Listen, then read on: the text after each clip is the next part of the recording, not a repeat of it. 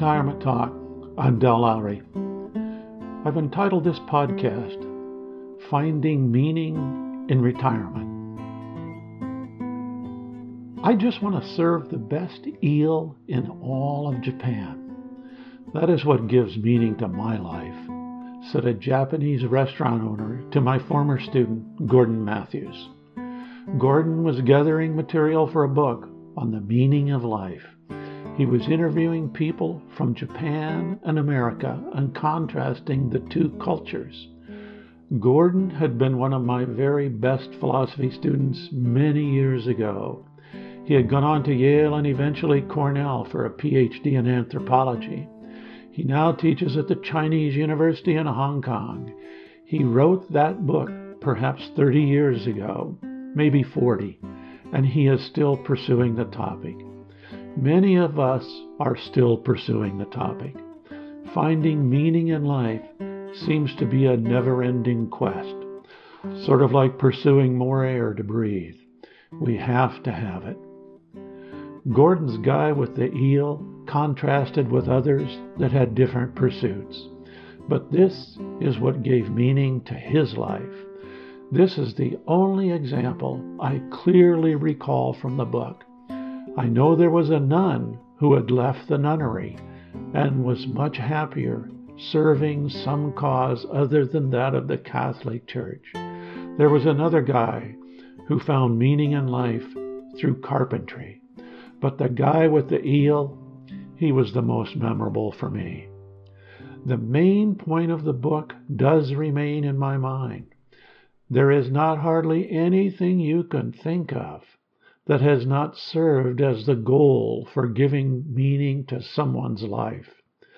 It may be raising dogs, horses, or birds. It may be gardening, painting, or playing music. It may be cooking, walking, or collecting matchbooks. The range is endless. How is it that so many different pursuits can serve the same purpose? When we're young, giving meaning to life is not much of a concern. We try to please our parents, teachers, and friends. We want to get along. We want to be liked. We want to fit in.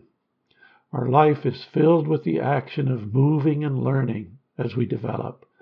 We tend to move from day to day with direction from outside. We spend little time or effort trying to decide what we're doing with our life. As we enter adulthood, work and family give purpose to our life. We need to launch ourselves into a career of one sort or another. We need to provide for our spouse and children. We need to somehow rationalize whatever may present itself to us that will fulfill these obligations we learn to gain some semblance of meaning in our life. Of course, our minds are now more mature, and we find ourselves wondering if this is all that life has to offer. We change jobs, move from one place to another, get divorced, etc. We drink some alcohol or try some drugs. We experience a midlife crisis we throw ourselves first in one direction and then another. A worm continues to wiggle in the mind. We wonder about it all. During this stage in life, the future may serve us as an option for finding meaning in life. We dream of doing something different, being somewhere different, living a life of excitement, contentment, and finding true happiness and then we retire. Yes, we retire. The parents, teachers, bosses, and our own children no longer control us, and they no longer give meaning to our lives. We're on our own. Now we must give meaning to our own lives.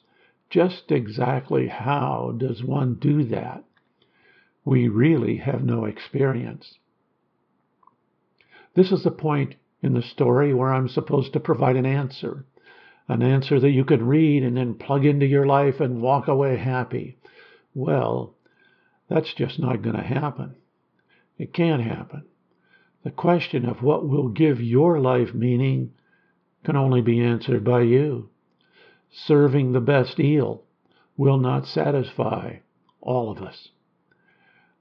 I recently received a letter from a regular listener in England to these podcasts who wrote of this very issue. They wrote that it is not easy to go from young to old, from work to retirement. It's not like flipping channels on your television.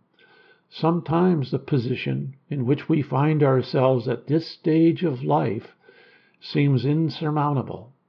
We sit still, as if abandoned in the middle of the sea.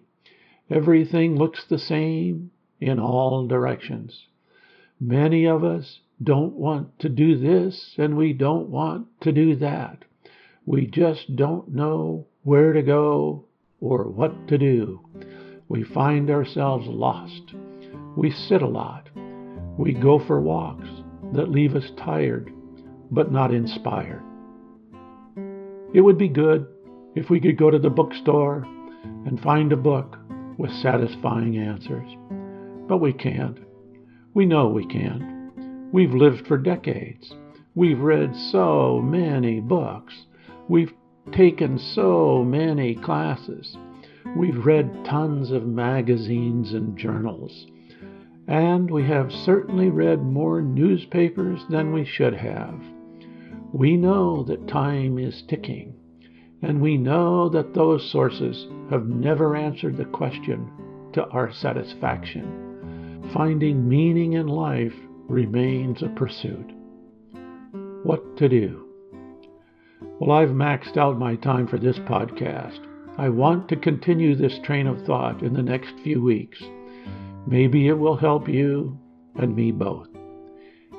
In the meantime, you might want to go back under my name on the home page and scroll down to podcasts for 2010, episodes 192 and 191. I also talked about this topic in several of the first episodes of this podcast in the year 2007. If you have questions, comments, or suggestions, please contact Del at retirementtalk.org.